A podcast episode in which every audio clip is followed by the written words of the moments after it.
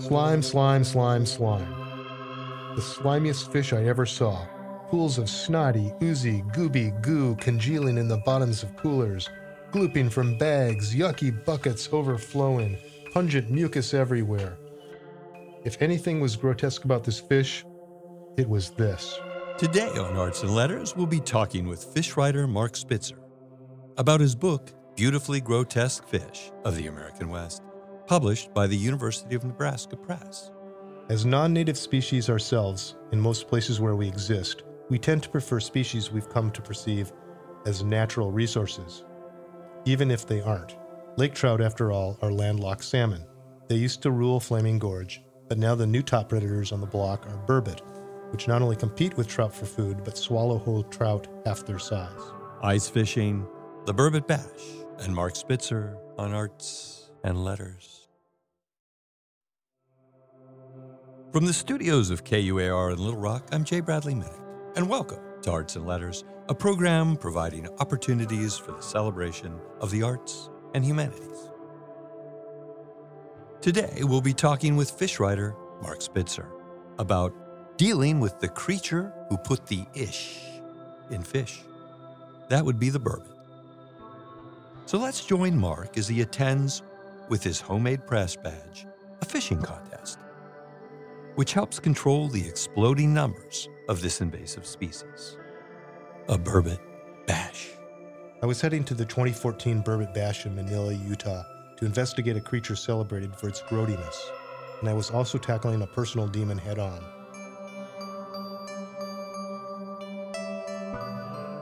I come from Minnesota, but I've never liked or understood the concept of ice fishing.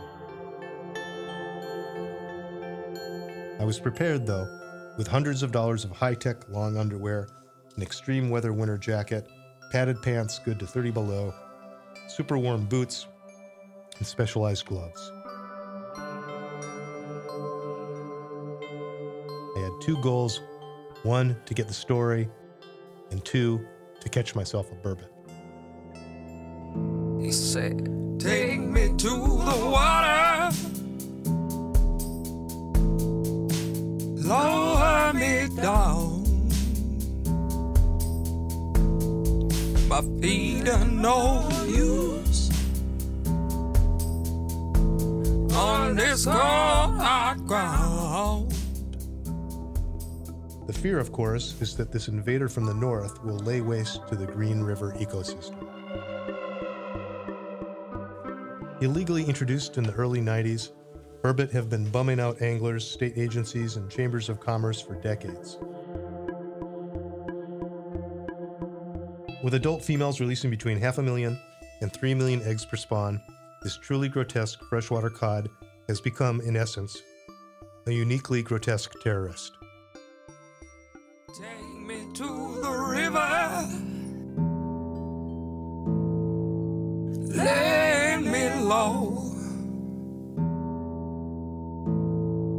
my body may rest, but a word of my soul. Known as Lawyer, Ling, Loach, Lush, Cusk, Maria, Wethy, Spineless Catfish, Gudgeon, Mud Blower, and a host of other regional names, the burbot, Lota lota, finds the root of its name in the Latin word barba, meaning beard, due to its single wormy barbel beneath the chin. In the United States, they are distributed from Washington to Maine, with their southernmost populations dipping down into Missouri and Utah, which is why I found myself starting my sabbatical by winding through a great ancient canyonland of scrubby brush and beautiful buttes. There were antelope everywhere and snow-dusted mesas busting up from the winter crust. I saw herds of elk, migrations of deer, three coyotes, and plenty of golden eagles, and I knew I was back in a place that was part of me, from which I'd been absent for too many years. This geologically dramatic landscape, stratified by layers of red, orange, purple, and gold, always kicks me square in the heart. I don't know if this effect is due to the terrain, feeling familiar or alien, but I know it's spectacular, and it never fails to choke me up.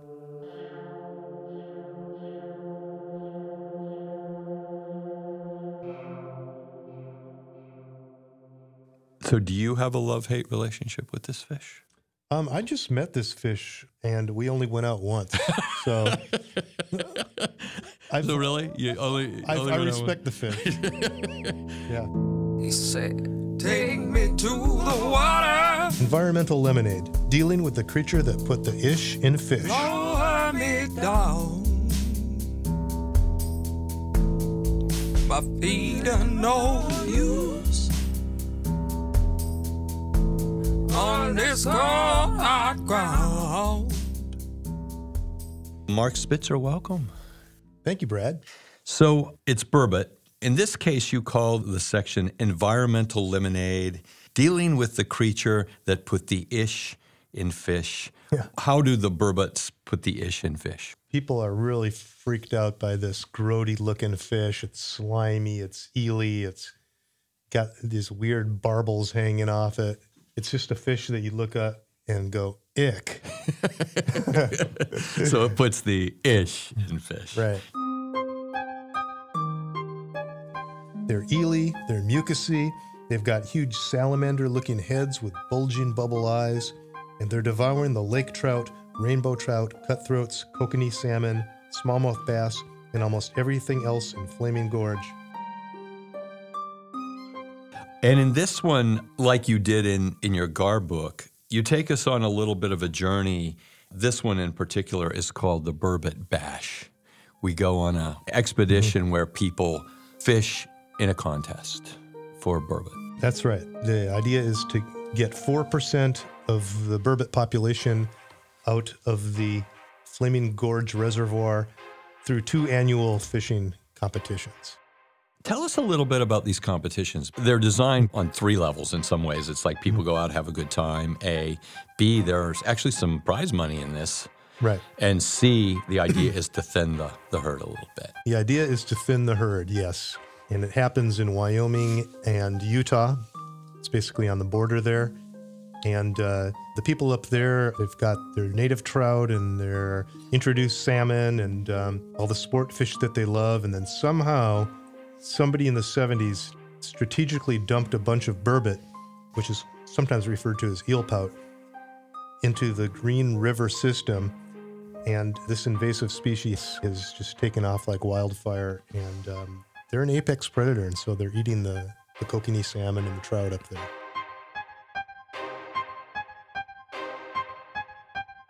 That's why there's a burbot bash.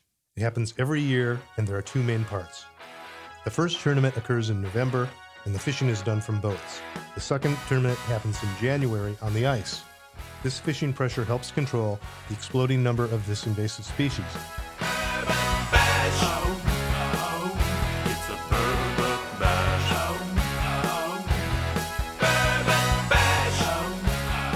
The contests remove thousands every year, and the attention attracts anglers throughout the year, who remove thousands more.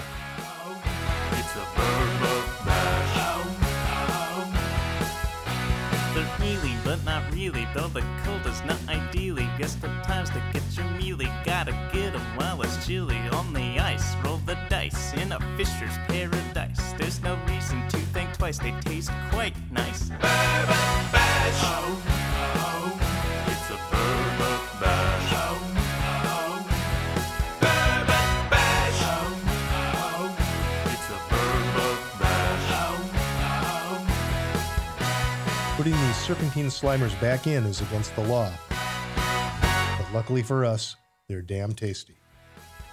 They're not bony, I'm not phony, and I swear it's not baloney that there is a ceremony for this water macaroni. They go swish like no fish that you've had upon your dish, but I bet you'll beg and wish you had this fish. Burbot bash! Oh, oh, it's a burbot bash. What's your take on these fishing contests? Because sometimes mm-hmm. with some of them, particularly with the one that we talked about with the G A R, that was that was upsetting in some ways because there's just so yeah. much waste going right. on. Um, well, this this is a competition to thin the herd, as you said. It's more just a continuing of a traditional thing. It's it's mm-hmm. more for the people. It's more for the carnival atmosphere. But with this, it's twofold. It's to reduce the burbot in the system. And it's also to make lemonade, to um, mm-hmm. to to to bring in another tourist attraction, to bring in revenue for right. the communities. And they do that. So this is a pretty big deal. I mean, a lot of people go to this this event, don't they? Right. Yeah.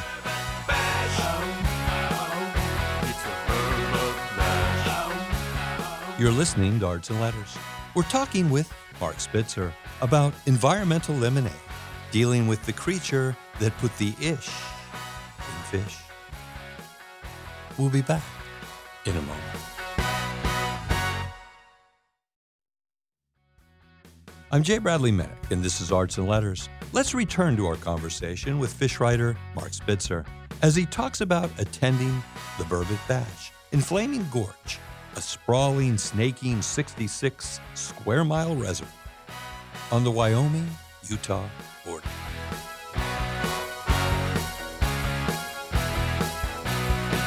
So you're going on this trip. Are you going as part of the press, or are you kind of just doing this on your own? Because it seems like your your goal is, A, to get the story, but also to uh, catch yourself some of the burbot. Sometimes when I go off on this vision research, I play the role of the press. I mean, I work for a press. My books are published by a press. So what I do is I create myself a press badge. It says press. And uh, people love to talk to the press.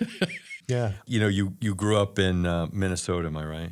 That's right. Yet you hate ice fishing. What kind of Minnesotan are you? I guess I'm one that lives in the South. It's um, warmer. Why is it that, that you don't like ice fishing very much? Um, I don't like ice fishing because it was awkward and, as a kid.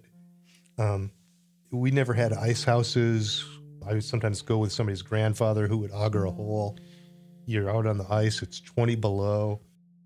You're a kid, you're you're freezing, you're wondering, why am I doing this? I mean, I understand now, like, if you're in an ice house or an ice hut or something, and you've got a bottle of whiskey and some friends, that could be fun. But for a, a kid out among the elements, it was just like, why the heck am I doing this? And these fish, the burbot, are called eel pout, primarily because they have this thing that looks like a, a, a beard, essentially, like a, you write a single wormy barbel. Pout is, is, is a New England term for, for bullhead, mm-hmm. uh, the horned pout. It's like saying this is like an eely catfish.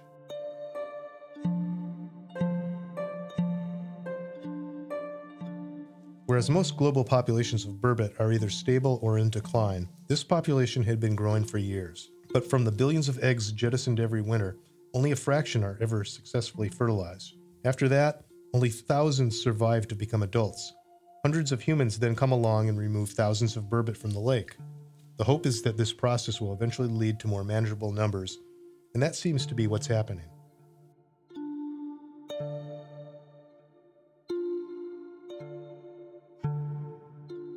I began talking to the anglers, trying to gauge how they felt about this fish. From what I gathered, it was a love-hate relationship. The citizens in this area love their trout and the tourism that comes from trout, but they also love the tourism that comes from burbot. Though most locals profess to hate this fish, a burbot-focused culture has nevertheless established itself as a novelty in the region, with the potential perhaps to become even more popular than trout. But if they let that happen, then a longer-standing part of their identities would be lost to a new wave of introduced species, devouring an old guard of introduced species.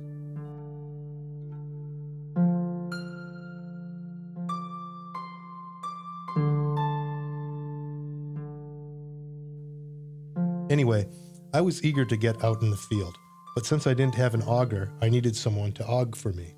I told this to the Daggett County commissioners, and they assured me that if I walked out on the ice and started talking to anglers, someone would eventually drill me a hole. Someone also told me that if I headed north to Road eleven, then turned right and went to the end, my chances would be good that I'd catch a burbot. So that's what I did. You're all ready to meet your personal demon, which is to get out on the ice. That's right. All mummied up, I trekked out into the wind with my press tag hanging from my jacket. I had my gear in a five-gallon bucket, and I could see that the ice was a foot thick. It warbled as I walked, sending out weird, burbling sounds and distant cracks that made me flinch. But as I could see, there were others on the ice, and they weren't running from the swelling, swaling undulations beneath the frozen skin. I approached a spot in the middle, a scattering of ice holes surrounded by canvas chairs and gear. The only person out there was a teenage boy who had a couple of lake trout lying on the ice. I introduced myself as the Press and talked with him for a bit. He wasn't catching burbot, though, and he didn't offer to auger me a hole, so I moved on to the next spot, sometimes stopping, wondering if I should just give up.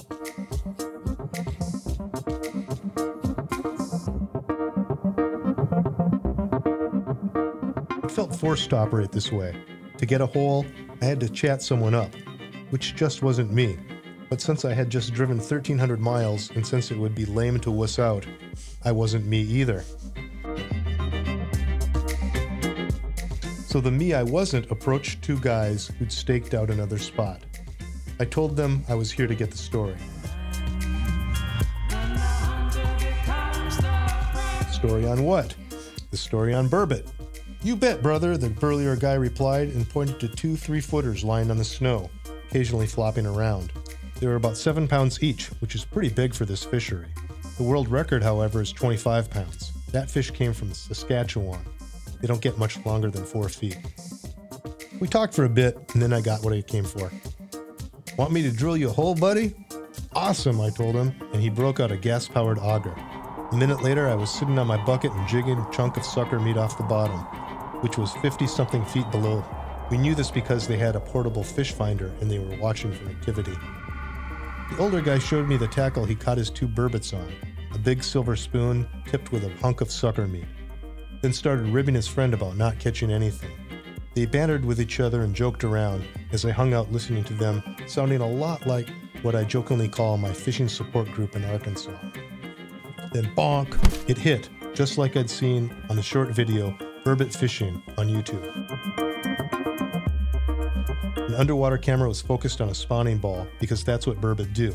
They get together in a writhing mass of ten or fifteen fish, and if you doink a jig up and down in the middle of a swarm, they strike like big fat dummies that don't even fight. Burbot after burbot, they just kept getting hooked and hauled to the surface. My favorite part was at the four minute mark when two burbots struck one jig at once and they both got yanked up. Yep, it had to be a burbot on my line because it was coming up like a log. My twenty-four dollars and ninety-nine cents rod was bending to the max, and I had to tighten the drag. But when it became visible, I saw there was just a lake trout. Aw, man, I complained. It was a three-pounder, beautiful fish, but it wasn't what I'd come to get. Still, it was food, and since I'd never caught one before, I kept it as my companions took off for another spot. I then jigged for another half hour, but nothing was biting, so I gave up. I find this kind of funny that these guys, kind of as back to nature as this is, it's not completely that way. They have a chainsaw. To, it's not the old augers that they used to use. Oh, yeah. And they uh, have the, uh, the, and then they have the fish finder. Oh, yeah. It's, a, it's not your father's Oldsmobile. No, it isn't. It ain't no fun when the rabbit's got the gun.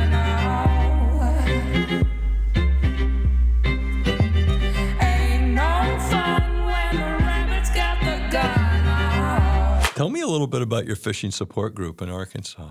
Oh, yeah. It's a, it's a joke, fishing support group. Uh, we we joke that we uh, support each other, that we go out and talk about our feelings, but we're actually out there drinking beer and fishing and clowning around. Got it.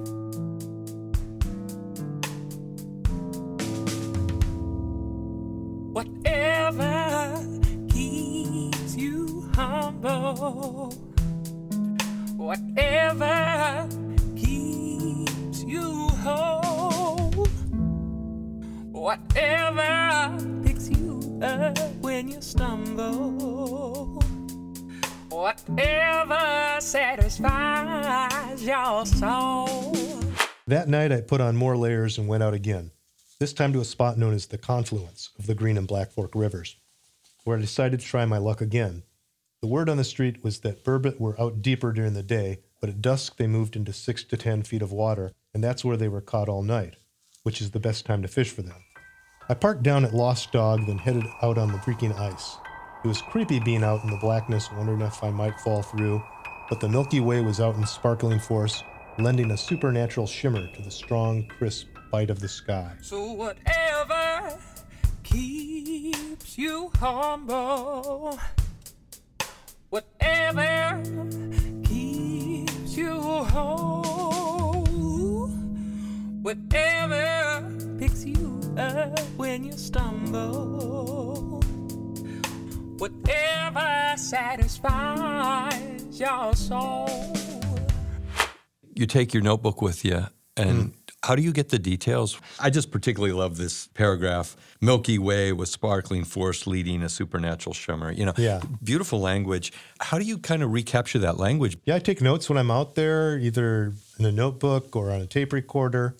And then right after I do something like this, I'm writing about it the next morning. Okay. You know, so I don't forget it. I get the narrative down as quick as I can. With my scotch-taped laser-printed press badge, I approached several outposts on the far side of the lake, where tents were set up, most of them surrounded by A T Vs and propane tanks. There was camouflage everywhere and snowmobiles and sleds full of gear.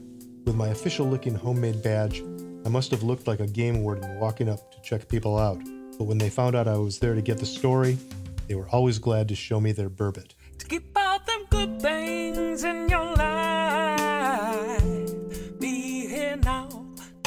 Just let it pass you by.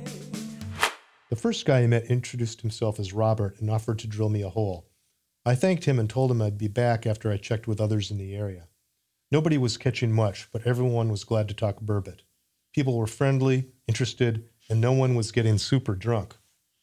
Sure, some were enjoying a drink or two, but the overall atmosphere was totally opposite of what I imagined to be the case with the other famous burbot event.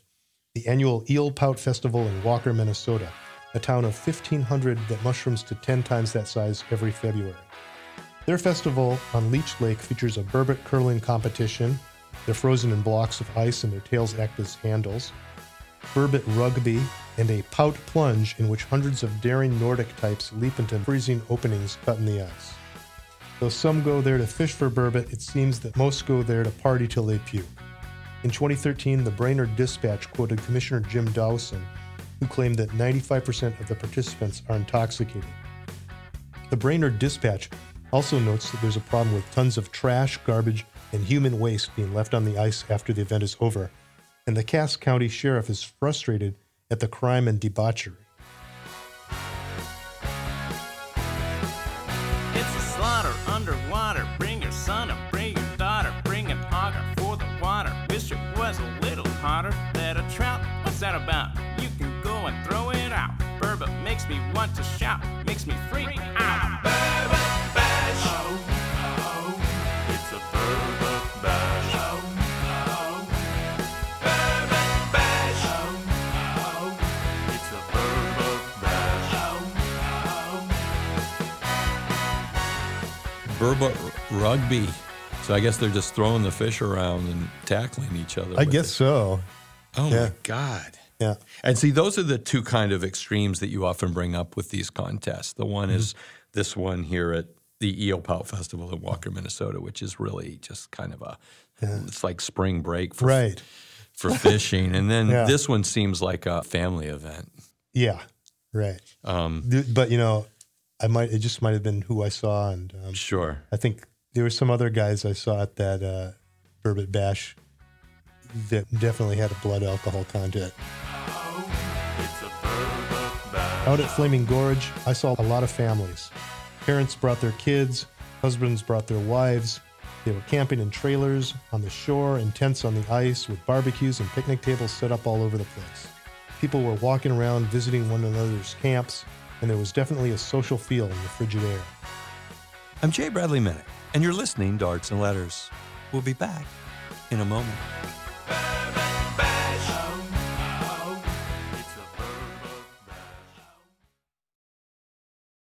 This is Arts and Letters. Let's return to our conversation with fish writer Mark Spitzer as he tries to catch a burbot, elusive to no one else but him. Eventually, I wandered back to Robert's camp, and he drilled me a hole. So I baited up, focused my light on my glow jig, then dropped it in. We talked about his job as a specialized Air Force technician, and we talked about mine as a creative writing professor. His wife drank a Budweiser Clamato Chelada and reclined in a lawn chair. And again, I was grateful that strangers would take me in and be so welcoming.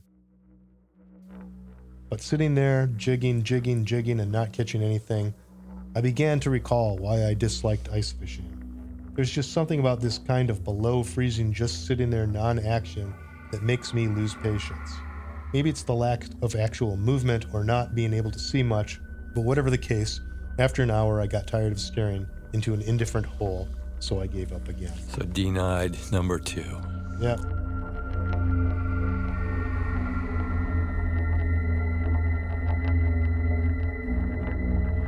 Yeah, and you're right. You know, I hadn't thought about that, but like some of the part of fishing is even though you can't see the fish, you do see something. Yeah, right. Yeah. In this case, you're looking at a hole. Right. Can't see anything under the ice. Yeah. The next day, the check-in began at the Buckboard Marina, one of the three check-in locations. I met the officials there at eight o'clock in the morning, and with my trusty press badge, I was able to position myself right in the middle of the action. Working with Wyoming Game and Fish, I counted the burbot as they came in by the cooler load. They were transferred to tubs, counted, and scanned for micro-sized pit tags, passive integrated transponder tags, embedded in the abdomen, then measured if they had a chance, placing for the largest or smallest fish. The two to four member teams could either donate their catches to the upcoming fish fry or keep the fish for themselves, but they had to chop off the tails of any they kept so that these couldn't be reused by other contestants. The first team, Slough, brought in twenty-one burbot, and the second team, Team Tuna, brought in eighty-one, including a thirty-five point five incher that weighed seven point four pounds. After that, a team called Straight Line brought in eight, the Four Jays brought in six, That's Right brought in eight, Walleye thirty-six brought in nineteen, the Ice Holes brought in ten, Chuck's Burbot Camp came in with three, the Tollman Trollers had two, Olson forty-four dumped eight in a tub, and Team Gas yielded three. For the most part, it had been a slow night.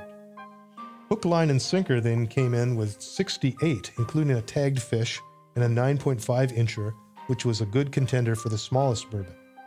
Millstream came in with twenty-six, the Bourbon Bots brought in nine, the Cavemen ten, the Diggs twenty-eight, Team Climax had five, Team Ice Holes, not to be confused with the Ice Holes, had fourteen, and Bent Rod brought in twenty-four, including a seven point seven pound fatty, which was heavier than Team Tuna's big one. Length, however, was what counted in this contest, but weight could be a tiebreaker. Next, Ray Lynn Dawn brought in twenty-six burbot, and the Arizona Ice Anglers came in with twelve, including the second tagged fish of the day. I could go into the other numbers caught, but what's more interesting are the team names, that is. Fish Corps, Ling Kings, Team Slime, Any Hour, Kiss Our Burbutts, Team Shoe Pick, and the Wild Turkeys. They had ninety fish, with two with tags. Meanwhile, down in Manila, it was reported that a team had brought in one hundred sixty-seven burbot. Overall, at least two thousand burbot were culled from the lake that day, by four hundred one participants. These names. names. Yeah. and, and, but, you know, and it reminds me a little like, you know, you go to trivia contests and stuff. Oh, and yeah. People have these kind of crazy names. But they take this seriously. I mean, they're even, people might be cheating. They could. They could. Um, Unbelievable. That's why, like, frozen burbot were not accepted. Totally frozen. They had to be a little, had to have some give in them. mm. Oh, man. I could have gone back out on the ice that afternoon, but the wind was blowing hard, and frankly, I just didn't feel like putting all those layers back on, especially when the consensus was that the burbot just weren't biting like the year before, which could mean that the year-round harvesting was taking its toll, or it could mean that they just weren't biting.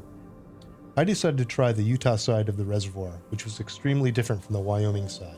Whereas the Wyoming side was frozen and cold, the Utah end had open water, and Sheep Creek Cove was sheltered from the wind. With the sun beating down and all those bright colors blazing away across the bay, it was warm enough to sit there in my shirt sleeves trying to convince myself that I wasn't slacking off. Nope, I was doing serious research. Still, I knew that burbot spawn under the ice. With the spawn on, they were no doubt at the other end of the lake. So actually, I was slacking off. Yep, I was kicking back in the sun, watching the loons and coots tool by, and I had my ice fishing rod baited up with a crayfish. Nothing was biting, but I didn't care. I was reflecting, first, on the thought that if the catch was low out on the lake, maybe this meant that the burbot being caught were getting ready to move into the tributaries. I'd read in a few places that it's mostly the males that group together in the spawning balls, which led me to wonder where the females were. Could they be upstream in the rivers waiting for their guys? Maybe, but then again, I talked to a few fishermen who'd been fishing on the rivers. Some had done well, some got skunked. Whatever the case, I figured I'd shoot up to the Green River arm that evening and take a look. But I was also reflecting on what burbot ate. According to Rob Buffler and Tom Dixon in Fishing for Buffalo, frogs, Q-tips, cigarettes, suckers, carp, mollusks, mice, burbot, crappies, rock bass, smallmouth bass, sculpin, smelt, crustaceans, minnows, shrews, perch, cisco, sunfish, insects, invertebrates, fish eggs, rocks, wood chips, and plastic pieces have been found in burbot. I didn't get a bite that afternoon, and with a lazy attitude like that, it was looking doubtful that I'd catch myself a burbot. I began to worry that catching a burbot was not destined to be part of this story. It's very funny in the sense that everybody's catching all these hundreds of fish around you. Yeah. You're, you're having trouble getting one. Sydney, you can taste it. Feel the whole world shake. Waters rise, breeze bend. If you're still sleeping, it's time you wake. If you're still sleeping, it's time you wake.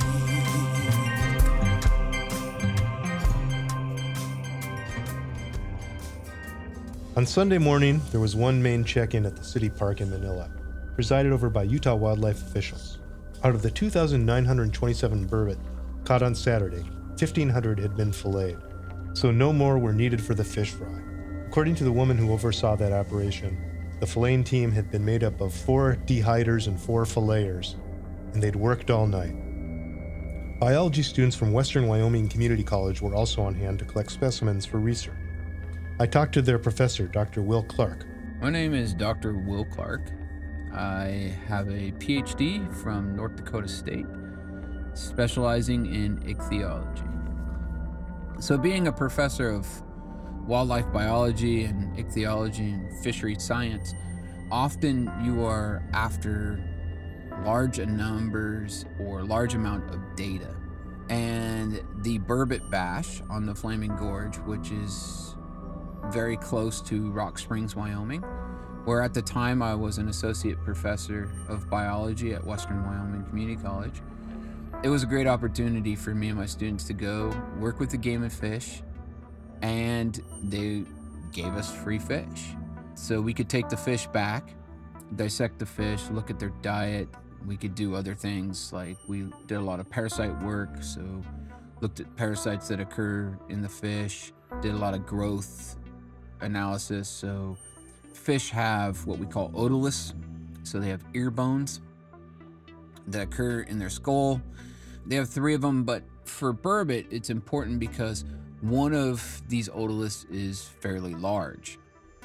I mean, relatively, it's really large, and it's easy to remove from the skull of the fish, and then you can crack the otolith in half and read it like a tree ring.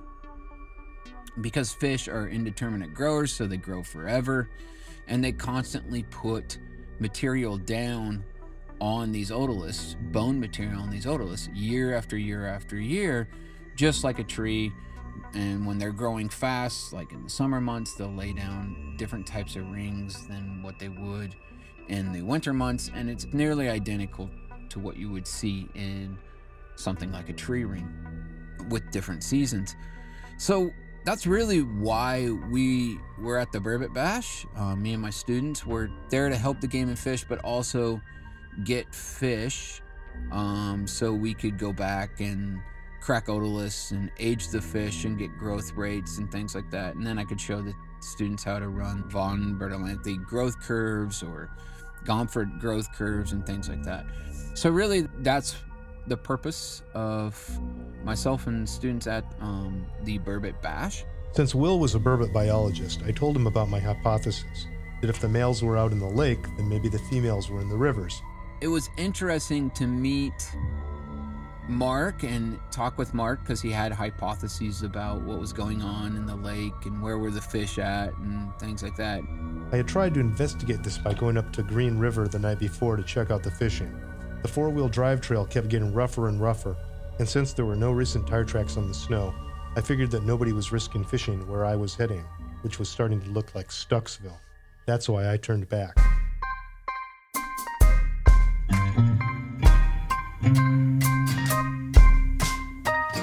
Deeds done in the darkness claw their way to the light. Truth has always been a restless and going down without a bite. Then the fish began flowing in. Team Strap brought in twenty. Walleye thirty-six had six. Hooked on Fishing claimed twenty-six. And Tip Up came in with eight. Real Action removed seventeen. Boone Outdoors had eleven. Olson forty-four had four. Redneck had thirteen. And That's Right brought in nine. That's right! J J Jiggers, the Linguinis, Ramrod, Briggs Construction, the Burbot Killers, Johnny P's Fish Killers, and the Ice Halls accounted for one hundred seventeen total. The team called a say, then pumped up the expectations, bringing in sixty-eight, one of which was tagged. The teams that followed included T N B, Just for Fun, Stinkbait, The Digs, The Clam, Team Ice Holes two, and Shoepick, who brought in the smallest burbot thus far, nine point three inches. These teams were responsible for subtracting one hundred forty-five burbot from the reservoir. Then came Straight Line with eighteen, K K A with four, Banff with eight, Tempton with seven, Team Climax with eleven, and the big money team Schofield with one hundred twenty-four, including two tagged burbot. Two tag. After that, teams George, Slime, Knight, Blair, Eduardo, and the three Hokos, the Cowboys, Ted York, Fish Corps, Ice Shanty, Utah, Tuna, the Burbot Slayers, Burbot Bashers, and Advantage Oilfield Services accounted for two hundred twenty-five. First Timers, Willard, the Ling Slingers, Hook, Line, and Sinker, Real Crazy Fishermen, and Addicted to Fishing.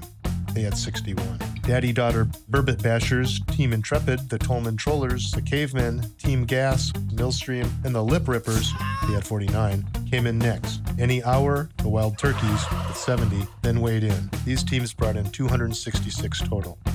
The Ling Kings ambled in, followed by Team Mandy, Bent Rod, Mandy May, the Arizona Ice Anglers, the Eel Pout Devastators, Team Ice Hole, the other Team Ice Hole, Robert Blake, not the actor, Slagowski J J, three oh two, and Wild Turkey, the singular team as opposed to the plural one. These teams removed one hundred seventy-four from the lake.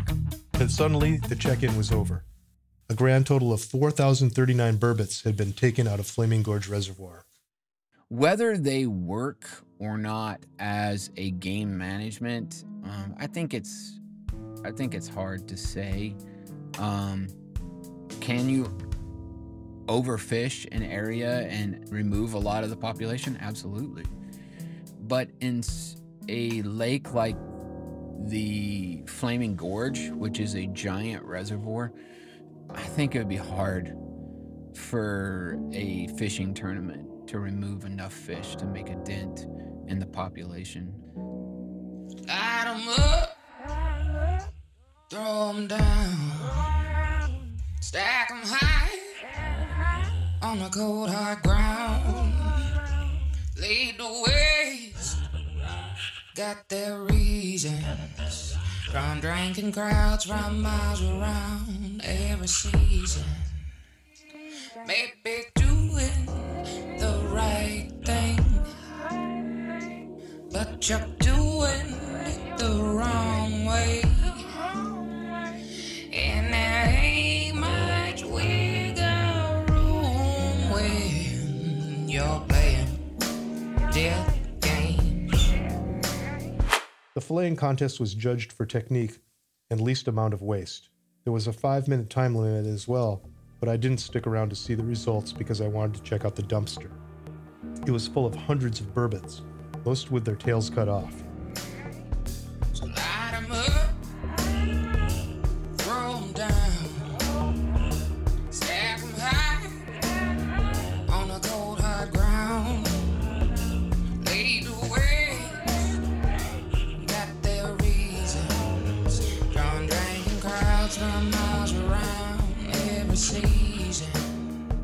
One burbot, however, caught my eye. It was a fourteen-incher. Its tail was still intact, its color hadn't faded yet, and its clear eyes hadn't sunk into its head. An evil thought crossed my mind. I could take that burbot and revive it. After all, I'd talked to buku fishermen who claimed you just couldn't kill them. I hadn't seen any literature on burbot having air-breathing organs similar to bowfin or snakeheads, both of which the burbot resembles, but I'd seen burbot flopping on the ice, staying alive while lake trout died. So I snuck that burbot back to my Jeep. I had no idea what I was going to do with it, but I knew it wasn't quite legal to be taken as fish. Still, wildlife agents from Wyoming and Utah had seen thousands of live burbot brought in for this contest, and some had taken some breathers home. I drove to Sheep Creek and got some water in my bucket, then put the burbot in the bucket. I thought I saw it gasp, but I couldn't be sure. Then I took it back to my motel, filled the sink with creek water, and put the burbot in the sink, where it could have more room to stretch out. I set up an aerator I brought along and covered the whole thing with a life jacket in case it tried to leap out. If anything, I was conducting an experiment. If it lived, I'd put it in a tank, and then I'd have a new grotesque to observe.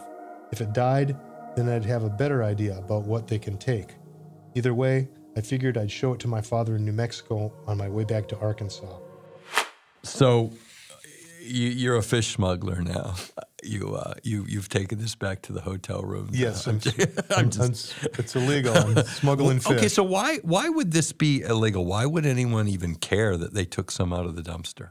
Um, the fear is that they'll get back into the system and just keep reproducing, or be taken to another system where, where that hasn't been invaded yet. I see. Yeah. And there ain't much wiggle room when you're playing death games. You're playing death games. You're playing death games. There was definitely a tension at the contest, which was being emceed by a local television host. When I was standing in front of him with a photographer who was also shooting the awards, I became a bit miffed at the record keeping. The day before, Wyoming officials had miscounted a team's catch and recorded an incorrect number, which I strove to correct. But now that T V clown was telling the audience that four thousand burbot had been caught, and since they lay six million eggs each, this meant that twenty-four billion burbot had been prevented from coming into existence, which was wrong. First of all, not all those burbot were egg-bearing females. Second, six million eggs was way off. And third, the survival rate isn't that high. I kept my mouth shut, though, until that is, he announced the winner for the smallest burbot, a nine point five incher. Knowing that the smallest burbot was nine point three inches, I walked over and told him. He seemed confused, but some other fishermen backed me up. That award was worth six hundred bucks. I should mention that a number of raffle prizes had already been awarded, including a two-year lease on a brand new Ford F one fifty, an eight hundred dollars fly rod, one guy won both, a twenty-two rifle, and a good number of gift certificates from local businesses. During that time, Mister T V personality also announced that the fourteen tagged fish caught in the contest hadn't been tagged by Daggett County and were therefore worthless. Then came the award for the most burbot, which went to Team Schofield. They caught two hundred two, which earned them twenty-five hundred dollars. This was followed by the award for the largest burbot, in which the T V guy rattled off a figure I found myself disputing in front of hundreds in the audience, and he was not pleased. In an aside to me, he growled that his figures were the official results, mine were not official, and I was undermining the entire contest. Nevertheless, I expected accuracy and that the anglers should get credit for what they caught. But to that fellow, I was an invasive species with a press tag, stepping out of my objective role. The interest of me for these kind of contests was the stark difference between how burbot itself, how that fish species, Lota lota, how people, I guess, interact with it in different parts of the country. So when I was in North Dakota, when I was a grad student, we'd do similar things in ichthyology classes. We'd go to these different burbot ice fishing contests that occur in Minnesota and North Dakota, and we'd do similar things, ask them for the fish. Now, it was different in Minnesota and North Dakota because no fish were wasted. Every single fish was filleted.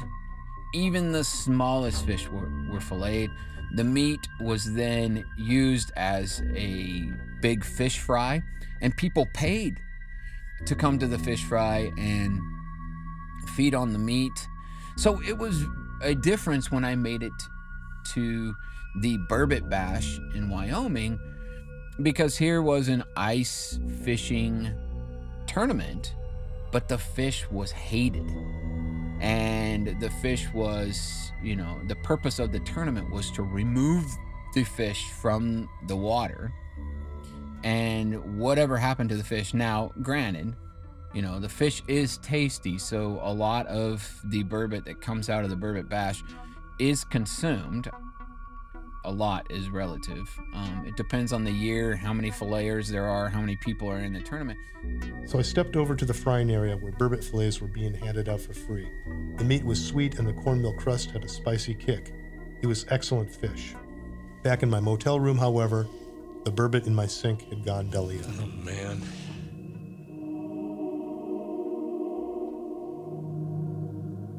So, like, if this wasn't real, I would think you made this up. This is um, just with the crazy T V guy. And you become essentially the burbot, don't you, to him? Oh, yeah. You're, you're the invasive species yeah, was, of the press who's yeah. pointing out his inaccuracies. Enemy of the people. You're the enemy of the people.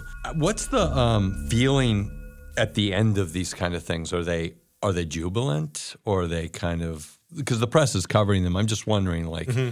Are people excited or? Oh, yeah. And this one was a lot like a county fair. You know, it's very rural in a sense, and is happening in a place in the summer where there are rodeos and business signs and there's kids running around. And mm-hmm. a two-year lease for a brand new Ford even. So yeah. High stakes. Um, unbelievable. I just think it's so ironic that there's all this fish and you just do not have any. I never caught a burbot with rod and reel, but I did get the story. The story is I went to the Burbot Bash, I tried to accept ice fishing and failed, and I saw a lot of slimy fish. In the end, I got my burbot in a questionable manner and stopped by my father's place and cooked up a pot of poor man's lobster with the fillets from the motel room. Is it something in the water that makes it sound?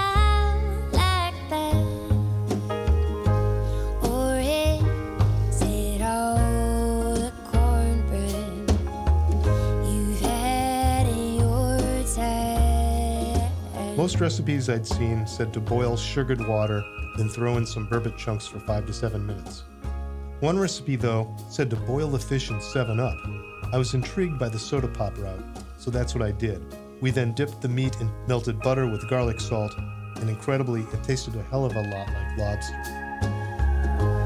Is it something in the water that makes it sound?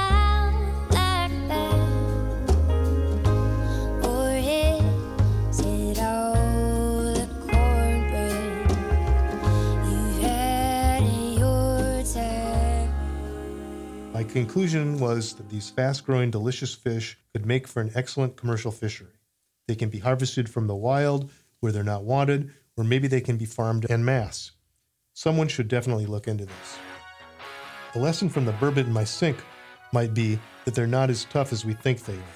Maybe they've got some chinks in their armor we haven't yet discovered. There's still a lot of research to be done.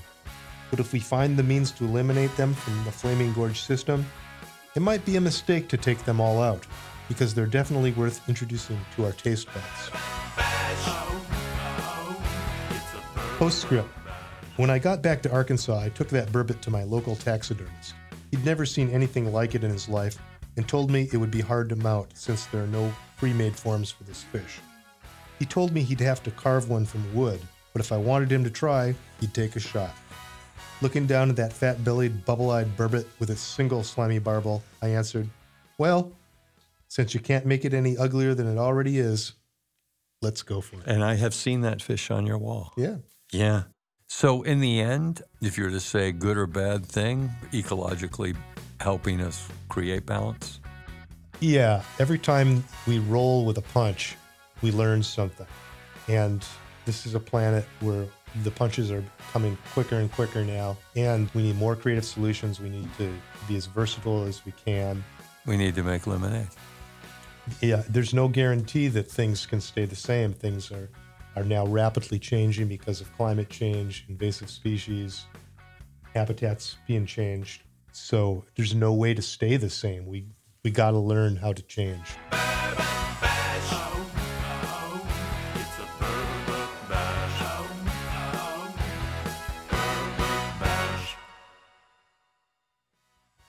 Broadcast from the studios of K U A R in Little Rock. You've been listening to Arts and Letters. Thanks for joining us. To check out past episodes, go to arts and letters radio dot org. Leave us a comment there and let us know what you've thought about the program. Thank you to musicians, singers, and songwriters Joseph and Michael Fuller. There's no reason to think twice. They taste quite nice. Amy Josephanne. He said, take me to the water, lower me down. And Ashton Barbary. Thy maze is sound like that, or is it all the cornbread you've had in your time? For the amazing songscapes and songs. Thank you to biologist Will Clark for the interview. Thank you to Joseph Fuller of Orchestra of One for helping us to mix and for mastering the episode.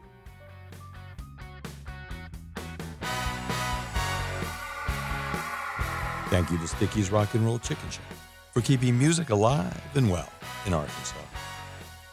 Generous funding for Arts and Letters was provided by the Arkansas Humanities Council and the National Endowment for the Humanities. Thank you to fish writer Mark Spitzer for taking us on this adventure to better understand the slime, the contests, the burbot. With you, Mark, it's always an adventure. For Arts and Letters, I'm Jay Bradley Minnick. Let's heed these words from Anton Chekhov. The fish makes a sudden, unexpected upward movement, and its tail and fishermen hear a loud splash. They all put out their hands, but it is too late. They have seen the last of the eel pout. Arts and Letters is a production of Living the Dream Media.